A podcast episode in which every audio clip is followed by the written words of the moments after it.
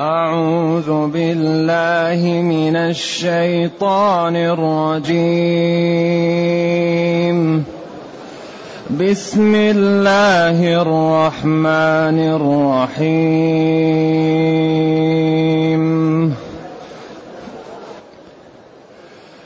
الحمد لله فاطر السماوات والأرض جاعل الملائكة رسلا. جاعل الملائكة رسلا أولي أجنحة مثنى وثلاث. مثنى وثلاث ورباع. يزيد في الخلق ما يشاء. يزيد في الخلق ما يشاء. إن الله على كل شيء قدير. ما يفتح الله للناس من رحمة فلا ممسك لها. وما يمسك فلا مرسل له من بعده. وهو العزيز الحكيم.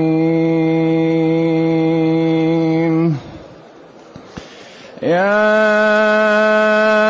أيها الناس اذكروا نعمة الله عليكم.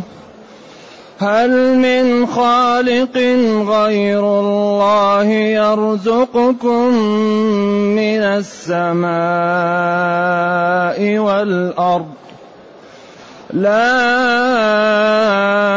إله إلا هو. لا إله إلا هو فأنا تؤفكون.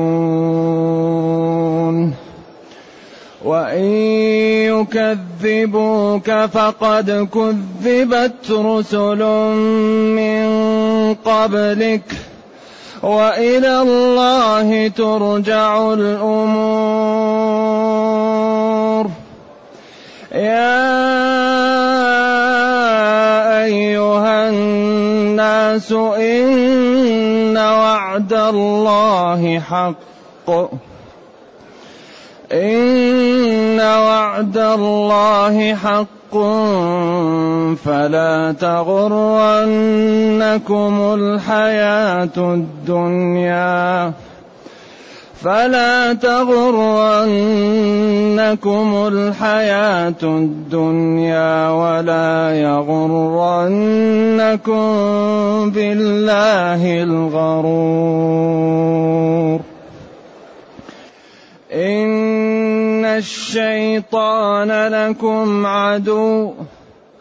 إن الشيطان لكم عدو فاتخذوه عدوا إنما يدعو حزبه ليكونوا من أصحاب السعير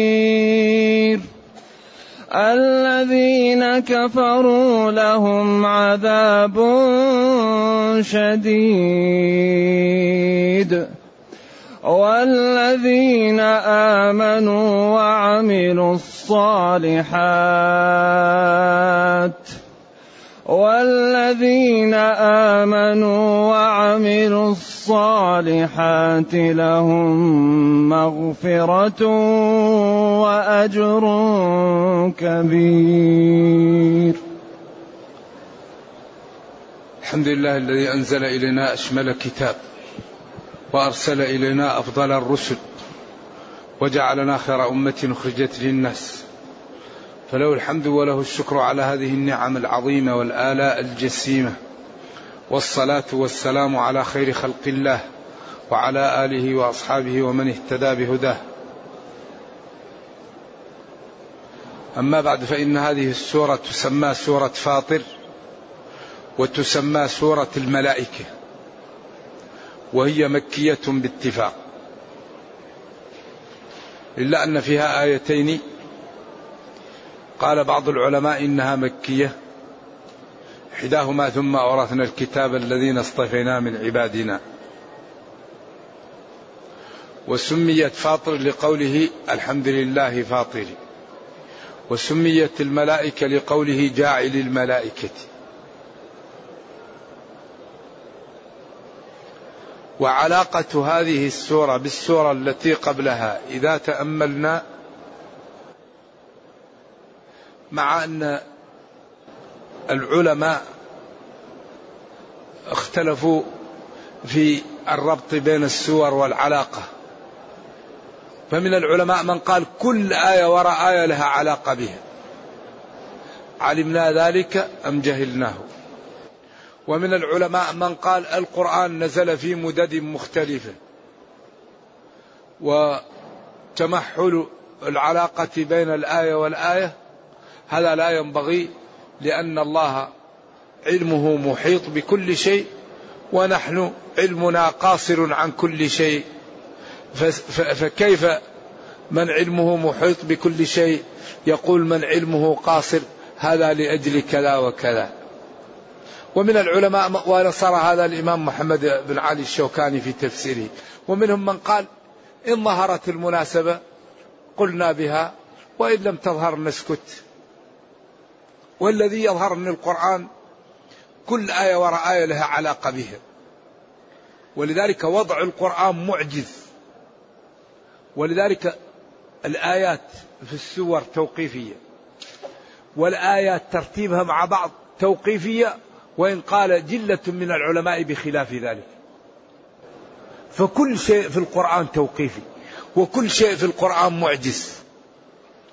لأنه هو معجز كيف ما يكون توقيفي وهو وضع معجز؟ ولذلك لو تأملنا الآيات السورة التي قبل هذه وهذه السورة لوجدنا أن الله قال في آخر سبأ ويقذفون بالغيب من مكان بعيد وحيل بينهم وبين ما يشتهون. حيل عياذا بالله هؤلاء الكفار حيل بينهم وبين ما يشتهون. كما حيل بين الكفار السابقين وبين ما يشتهون كما فعل بأشياعهم من قبل. إنهم هؤلاء الذين وقعوا في هذه الورطة والمأزق إنهم كانوا في ضلال وكفر وشك من الدين مريب واضح. ثم قال الحمد لله فاطر السماوات والأرض الذي أهلك هذه الشريحة الفاسدة وأوقع بها. إذا هذه هي العلاقة بينهم أنه حمد نفسه وعلم خلقه كيف يحمدوه أن الله تعالى خلص البلاد والعباد من هذه الشريحة التي تكفر بالله وتقف في وجه دينه وهي شريحة سيئة.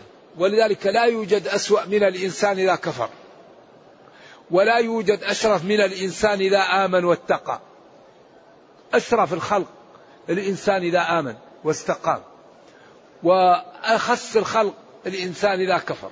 ثم رددناه أسفل سافلين إلا الذين آمنوا.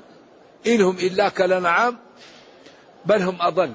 مثله كمثل الكلب إن تحمل عليه يلهث أو تتركه يلهث. ذلك مثل الذين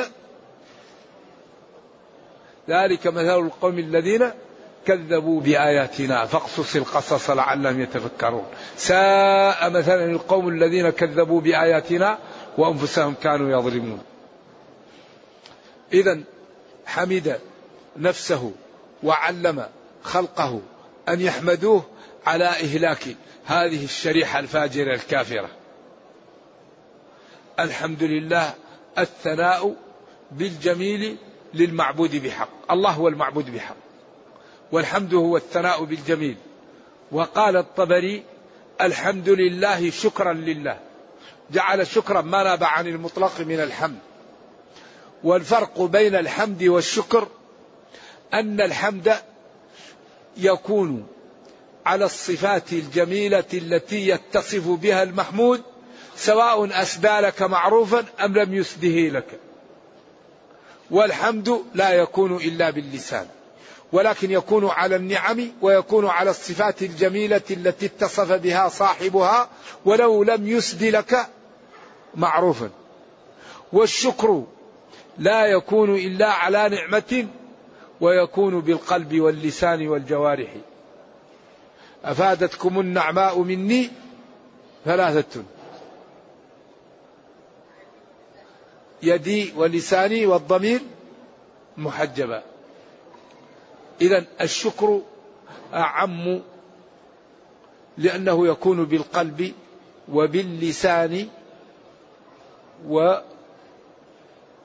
وبالجوارح ولكن لا يكون إلا على نعمته.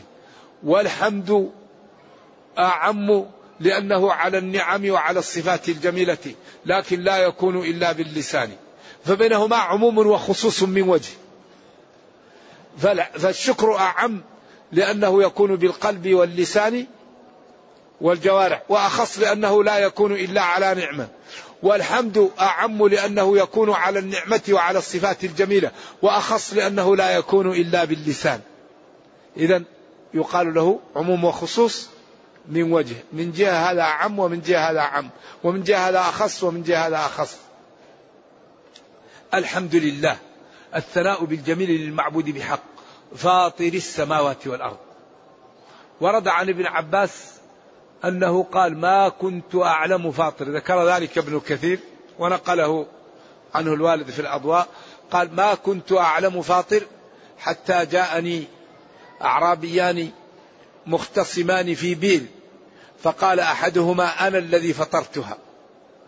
ففهم ابن عباس أن فاطر إيش؟ هو منشئ ومخترع مبدي. أي فاطر السماوات والأرض. أي منشئهما وخالقهما على غير مثال سابق.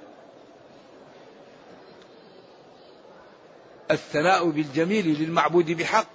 منشئ خالق السماوات والأرض على غير مثال سابق. وفي خلق السماوات والأرض منافع عظيمة. بعدين قال جاعل الملائكة رسلا. هل خلق أو صير؟ جعل هنا. وعلى ذلك تكون رسلا مفعول أو حال. الملائكة جمع ملك. وهم أجسام روحانية. تتشكل. تتشكل. يمكن يأتيك الملك في صورة رجل. كما جاءهم رجل شديد سواد الشعر شديد بياض الثياب لا نعرفه ولا نرى عليه أثر السفر ووضع ركبتيه على ركبتيه ويديه على فخذيه وقال له يا محمد إيش؟ أخبرني عن الإسلام. أيوه. قال الإسلام ثم قال آخر شيء متى الساعة؟ قال له ما المسؤول عنها بأعلم من السائل؟ وس أخبرك أن تلد الأمة ربها أو ربتها. فلما ذهب قال ردوه. فلم يجدوه. قال هذا جبريل جاءكم يعلمكم أمر دينكم. وكان يأتيها أحيانا على صورة دحية الكلب. يأتيه في صورة رجل. وأحيانا يأتيه مثل صلة الجرس فيفصم عنه وقد وعى الوحي وهو أشده. ولذلك يتفصد جبينه من العرق في اليوم الشاتي لصعوبة هذا النوع من الوحي. يأتي يكون له دوي. ويكون النبي صلى الله عليه وسلم في حالة كأنه بين اليقظان والنائم حتى يأتيه الملك ويوحي إليه ما يوحي إليه. فيسرى عنه وقد حفظ ما جاءه. وهؤلاء الملائكة قالوا إن الصورة لا تحكم عليهم بخلاف الشياطين. الملائكة والشياطين يتشكلان ولكن الشيطان إذا ضربته في صورته يموت. الملك لو تضربه لا يموت. ما تحكم عليهم الصورة. ولكن هذا لا أدري ما أدلته. يقال هذا يحتاج إلى دليل. لكن هم أجسام خلقها الله نورانية. أعطاها قوة هائلة وسرعة التصرف ووكلها على هذا الكون وألهمهم العبادة كما ألهمنا النفس. نحن أحدنا يتنفس قائم جالس نايم صاحي. كل الوقت نأخذ النفس. هم ملهمون التسبيح. عباد مكرمون لا يعصون الله ما أمرهم ويفعلون ما يؤمرون.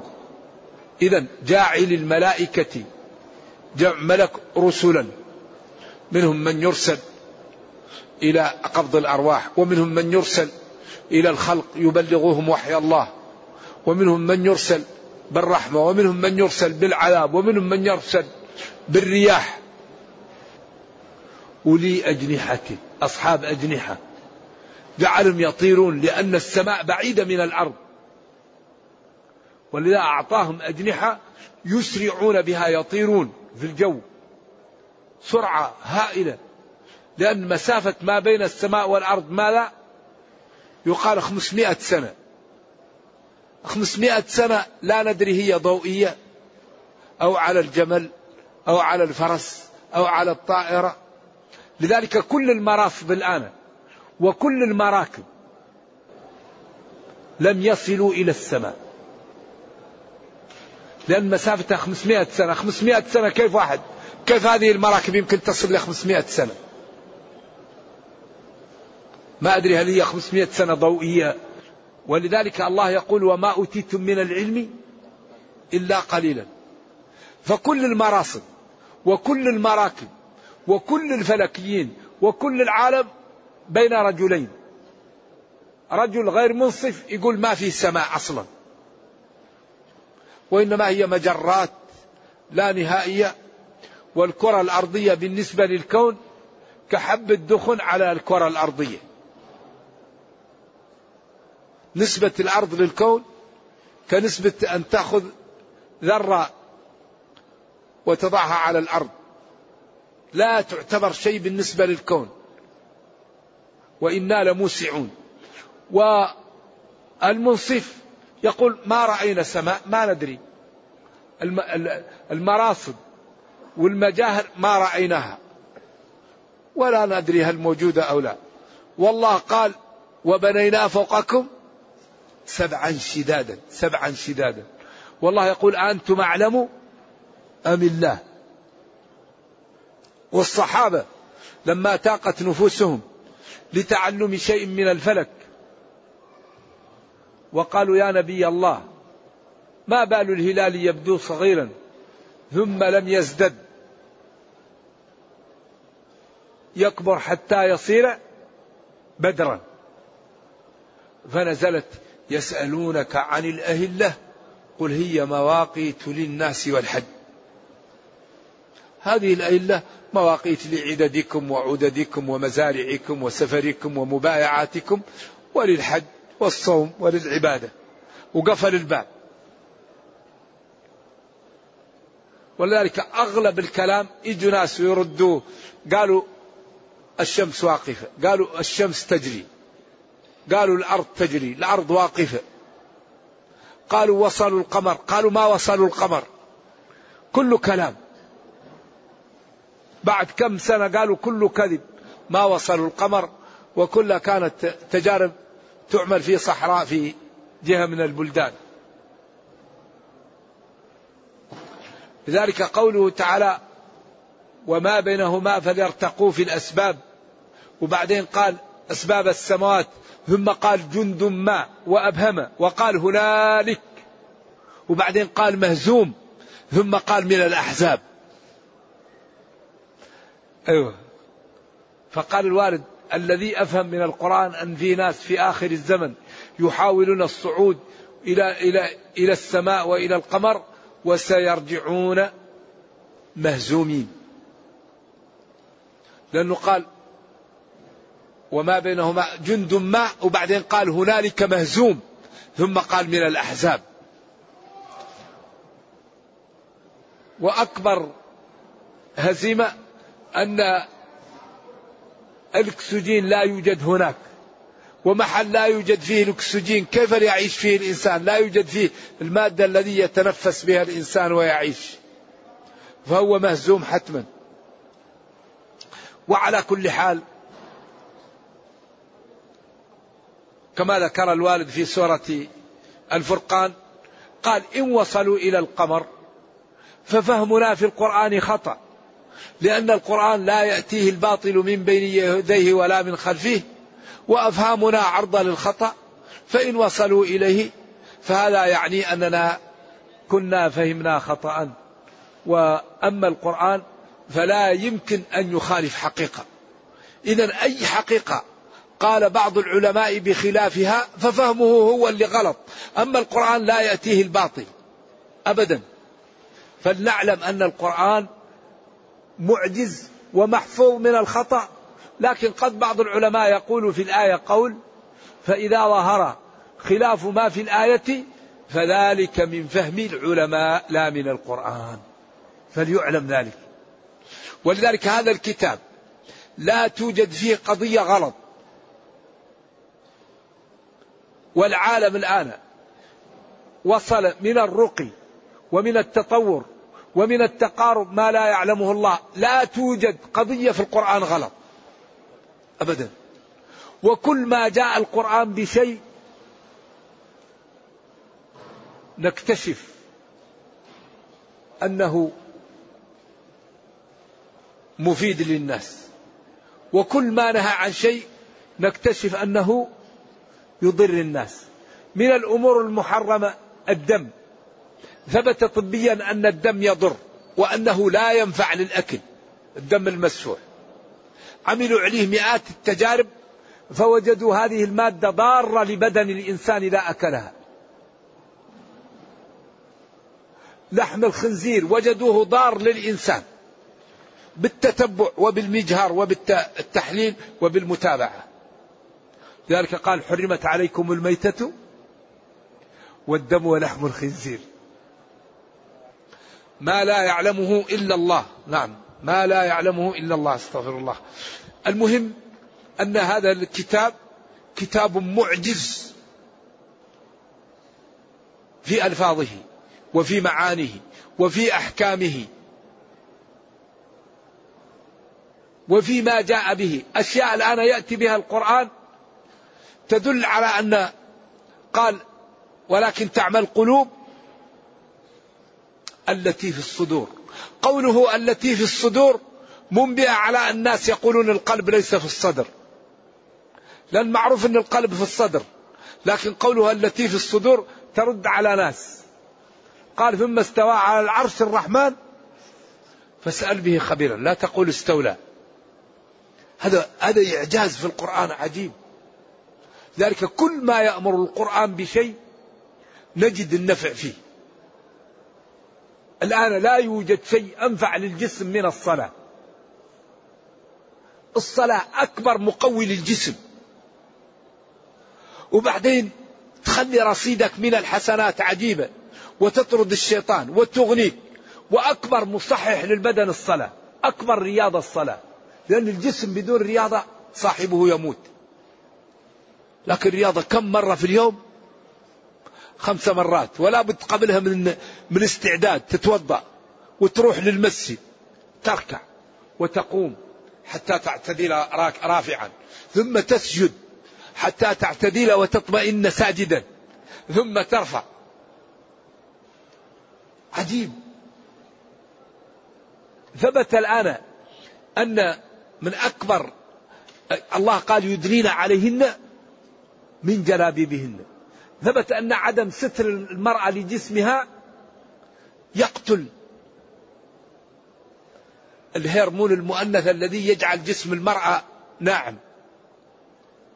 فإذا كشفت المرأة جسمها ماتت الأنوثة وطلعت مادة الذكورية فكثر الشعر وكثرت العضلات فأصبحت المرأة لا تشتهى فأصبحت بدون أولاد وبدون زوج وضاعت.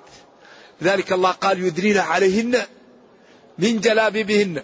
ذلك أدنى أن يعرفن فلا يؤذين وأن يحتفظن بأنوثتهن وبجمالهن. كل ما يأمر الإسلام بشيء نجد الآن نكتشف في الآن. قال فاليوم ننجيك ببدنك لتكون لمن خلفك كل من خلفك. وقال كأنما يصعد في السماء. الذي يطلع في السماء يقل اكسجين فيكون زي المختنق. لذلك هذه الملائكة أجسام خلقها الله وألهمها التسبيح. من الملائكة من له جناحان ومنهم من له ثلاثة أجنحة ومنهم من له أربعة أجنحة وبعدين يخلق الله ما يشاء. يجعل له ستمائة جناح جبريل. ولما أرسله ربه إلى قرى قوم لوط ماذا فعل؟ وضع جناحه تحت القرى ورفعها وقلبها والمؤتفكة أهوى. صوروا قرى كلها توضع على جناح وترفع. ما ما يمكن يدركه العقل. يخلق من الناس من يعطيها الله جمال الصورة ومنهم من يعطيه التقى ومنهم من يعطيه الكرم. ومنهم من يعطيه الشجاعة ومنهم من يعطيه حسن الخلق ومنهم من يعطيه كل هذه الأمور. كنبينا أعطي الشجاعة وحسن الصورة وحسن الخلق وحسن النسب والكرم والفضل والتأني والتوأدة. ولذلك قال له ربه وإنك لعلى خلق عظيم يخلق الله ما يشاء. ومنهم عياذا بالله من يكون نرجو الله السلام والعافية مثل السبخة. كل ما جلست معه أذاك. إما رائحة كريهة أو كلمة كريهة ولذا الحديث المعجز إن جليس الصالح كما لا كبائع المسك. هذا عجيب الطيب. وجليس آه، يعني السوء كنافخ الكير لا إله إلا الله. هذا المثال من جوامع الكلم بس الآن أروح لنافخ الكير وقف جنبه. تجد أنك إما أن تأتيك شرارة أو تأتيك رائحة تؤذيك. تذهب لصاحب الطيب إما أن تأخذ منه أو تشتري أو تشم رائحة طيبة. ولذلك الله خلق الناس هكذا. يخلق الله ما يشاء. إن الله يزيد في الخلق ما يشاء. من يعطيه جمالا وحسنا وقوة ورفعة. ومن الملائكة من يعطيه ستمائة جناح. إن الله على كل شيء قدير. ما أراده نفذه جل وعلا. ما يفتح الله للناس من رحمة فلا ممسك لها وما يمسك فلا مرسل له.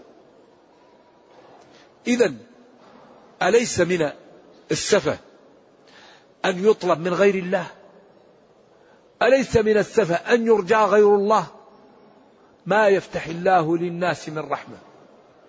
مطر خصب تقى علم عافية تآلف ازدهار.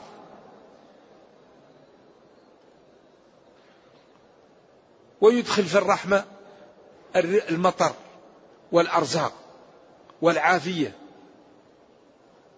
فلا ممسك لها. وما يمسك من رحمته عن خلقه فلا يمكن أن يوصله لهم أحد.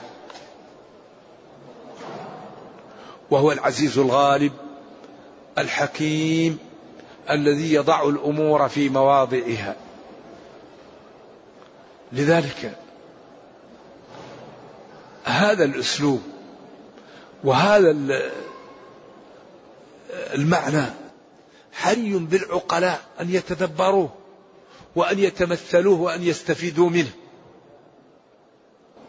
يا أيها الناس يا مسلمون يا كفار يا منافقون إذا قال في القرآن يا أيها الناس يا جميع البشر وأهل الأرض ثلاثة طوائف مسلم وكافر ومنافق ولا رابع لهم. كل أهل الأرض ثلاثة أصناف مسلم وكافر ومنافق. هذه قسمة استقرائية. يا أيها الناس اذكروا نعمة الله عليكم بألسنتكم وقلوبكم وبشكركم لها. وبتأملكم. هل من خالق غير الله؟ هل استفهام بمعنى النفي؟ هل من خالق غير الله؟ هل من خالق غير الله؟ غير على اللفظ غير على على على المحل. لأن من صلة أصلها أيوة. هل خالق غير الله صفة لها؟ نعم. أو على على اللفظ هل من خالق غير الله؟ نعم. إذا لا خالق غير الله.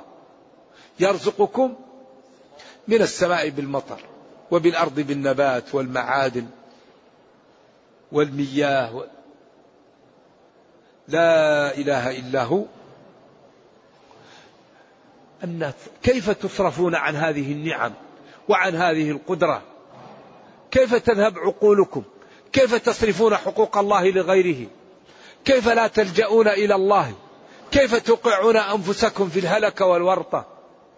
والضياع؟ أنا تؤفكون كيف تصرفون؟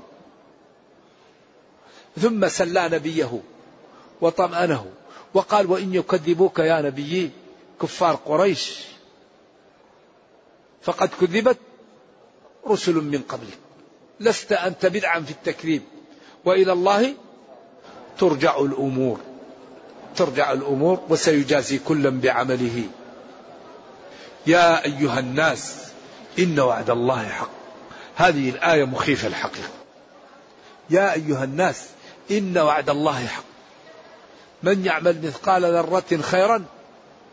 يره ومن يعمل مثقال ذرة شرا يره للذين أحسنوا الحسنى. والذين كسبوا السيئات جزاء سيئة إن وعد الله حق. موعود وما أخبر به وما قال يعمل حق. ولأجل ذلك فلا تغرنكم الحياة الدنيا. تخدعكم وتوقعكم في الورطة وفي الهلكة وفي الضياع. فإن الذي يتقي ربه الله سيعزه وسيرحمه وسيغنيه وسيبارك له في ماله وولده وعمره ومن يعصي ربه ويكفر به فإن الله تعالى سيذله يوم القيامة وسيفضحه. وفي الدنيا لا يجد الراحة ولا يجد المتعة وإن أعطاه من الدنيا ما أعطاه لأن العبد الذي لا يطيع ربه تمنع منه السعادة. السعادة أمر قلبي لا يناله إلا الأتقياء.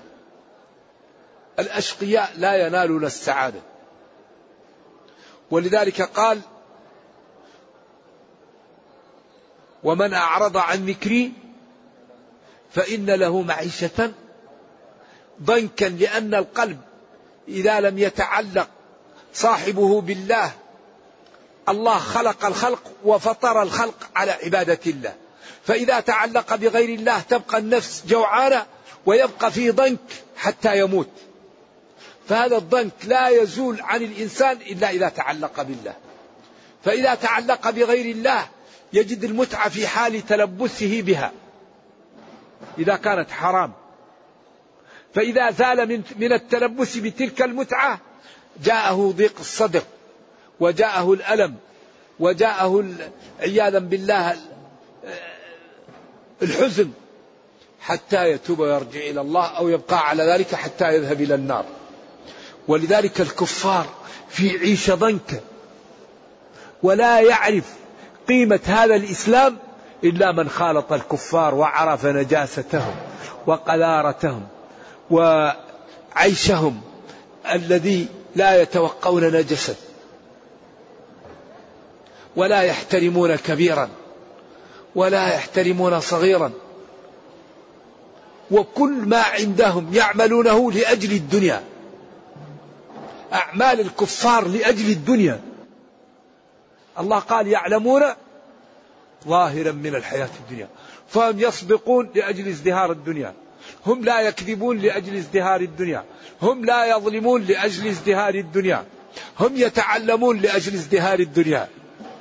هم يطبقون النظام لأجل ازدهار الدنيا. ثم يشترون العقول لأجل الازدهار في الدنيا. لذلك أمرهم قال يعلمون ظاهرا من الحياة الدنيا إيش؟ وهم عن الآخرة هم غافلون. ولذلك قال بعض العلماء إن يعلمون بدل من لا يعلمون من منفي لأنه علم متعلق بظاهر الحياة الدنيا وأصحابه غافلون عن الآخرة.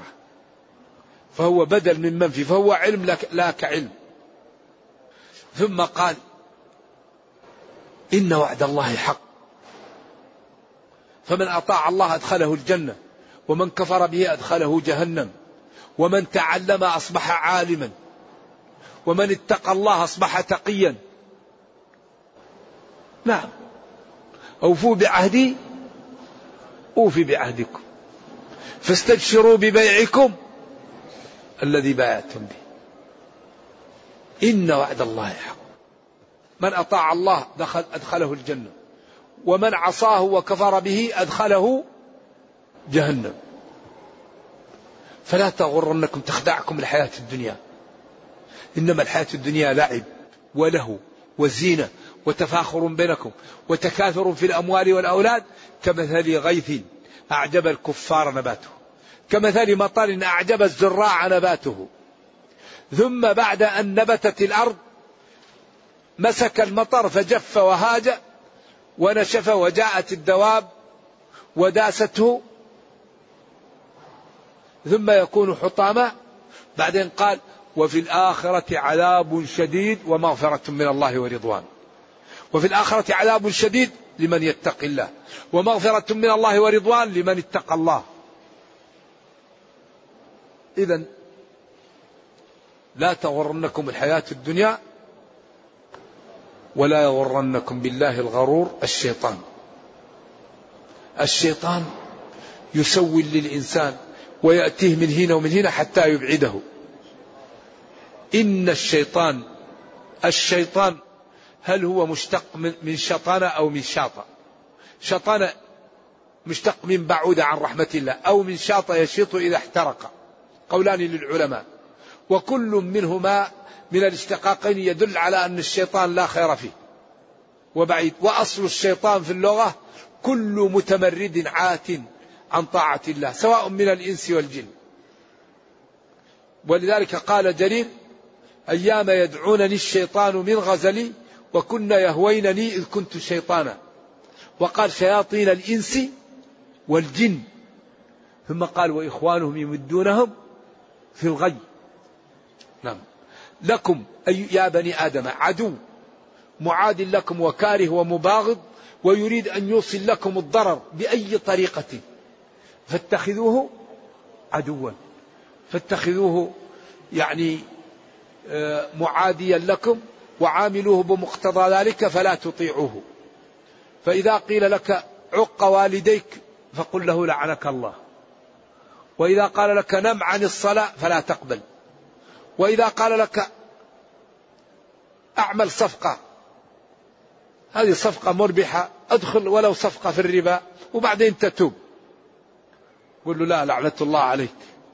لا ذروا ما بقي من الربا. فإن لم تفعلوا فأذنوا بحرب. وإذا قال لك أنظر أنظر قل له لا.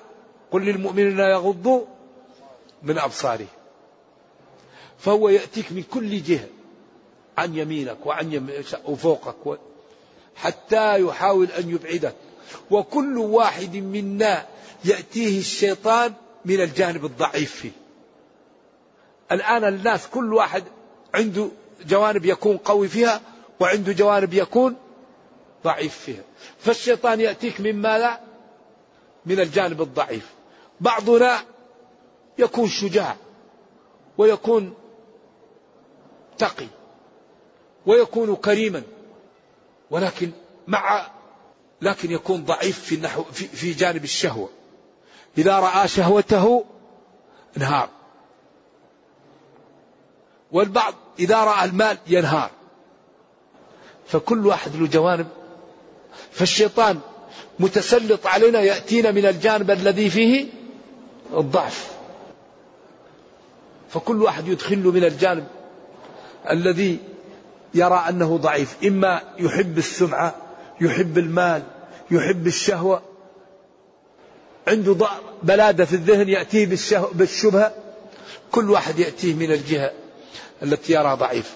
ولا يحمي من الشيطان إلا الالتجاء إلى الله والعلم. إنسان يتعلم ويلتجئ إلى الله. ولذلك فاتخذوه عدوا. إنما يدعو حزبه حزب الشيطان. وبعدين في حزب الله. حزب الله اللي هو حزب الله. أيوة. ما هو حزب الشيطان. فحزب الله الذين يعملون بشرع الله. ويمتثلون أوامر الله ويجتنبون نواهي الله ويتحركون لأجل الله ويغضبون لأجل الله ويرضون لأجل الله. هؤلاء مفلحون.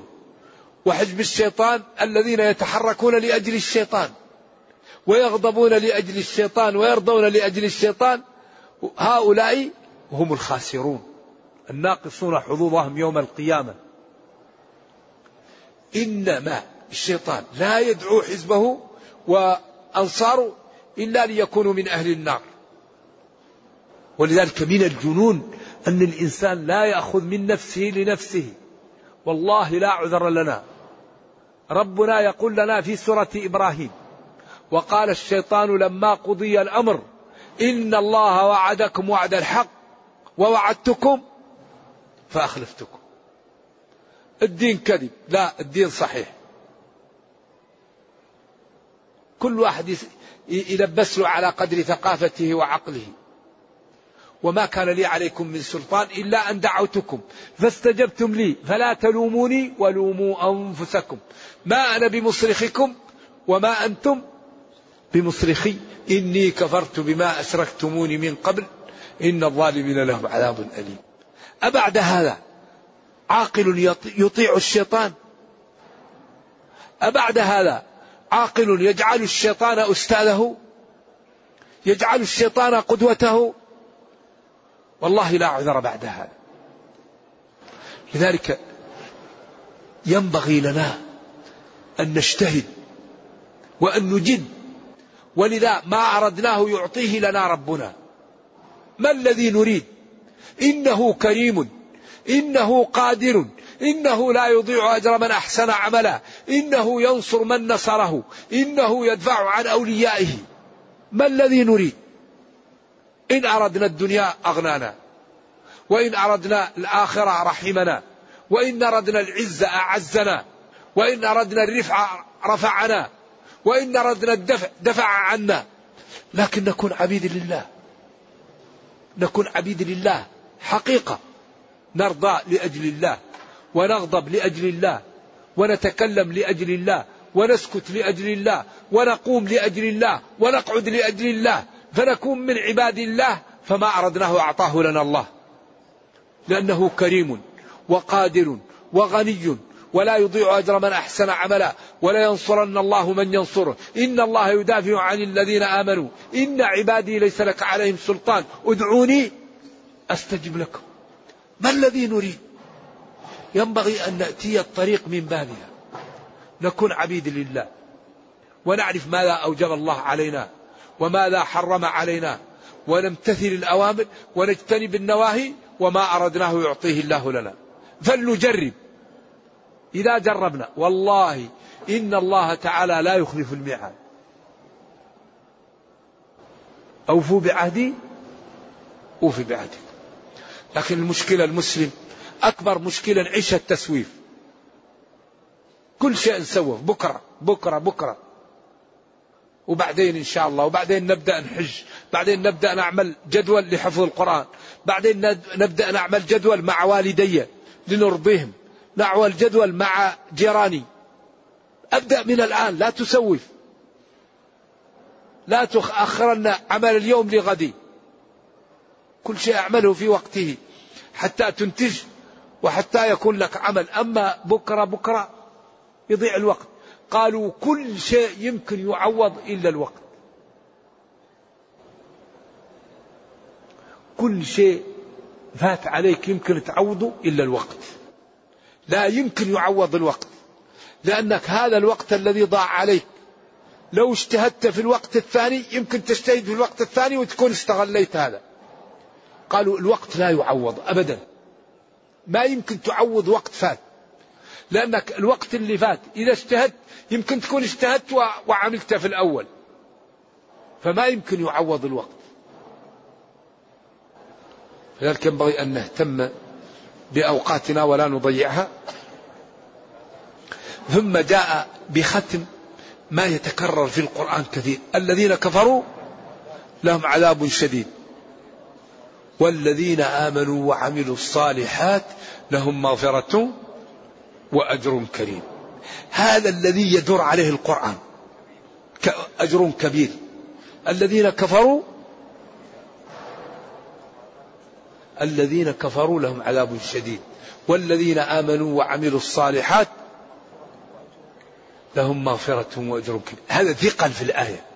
هذه الآية فيها ثقل المعنى لأن هذا المعنى يدور عليه القرآن. هو الأساس. إذا النتيجة ما هو؟ النجاة النجاة. الذين كفروا لهم عذاب شديد. كلما نضجت جلودهم بدلناهم جلودا غيرها. والذين آمنوا بالله تشمل 11 جملة وعملوا الفعالات الصالحات من غض بصر وكف أذى وإكرام جيران وإنفاق على الأيتام والرميلات وإصلاح ذات بين ومساعدة الضعاف والتغاضي عن زلة الإخوان. عمل الصالحات من أكبر الصالحات حسن الخلق. ينال به الرجل درجة الصديقين. وحسن الخلق ثلاثة جمل كف الأذى وبذل المعروف وطلقة الوجه. الصالحات تكف أذاك تبذل المعروف. إذا رأيت أخاك تهش في وجهه وتفرح له. وإذا طلبك ما عندك تنفذ طلبه وإذا أخطأ عليك تسامحه. والذين آمنوا وعملوا الصالحات لهم مغفرة ستر لذنوبهم وأجر كبير الجنة. فيها ما تشتهيه الأنفس وتلذ الأعين وأنتم فيها خالدون. نرجو الله جل وعلا أن يرينا الحق حقا ويرزقنا اتباعه وأن يرينا الباطل باطلا ويرزقنا اجتنابه وأن لا يجعل الأمر ملتبسا علينا فنضل. اللهم ربنا أتنا في الدنيا حسنة وفي الآخرة حسنة وقنا عذاب النار. اللهم اختم بالسعادة آجالنا واقرم بالعافية غدونا وآصالنا واجعل إلى جنتك مصيرنا ومآلنا يا أرحم الراحمين. سبحان ربك رب العزة عما يصفون. سلام على المرسلين. والحمد لله رب العالمين. والسلام عليكم ورحمة الله تعالى وبركاته.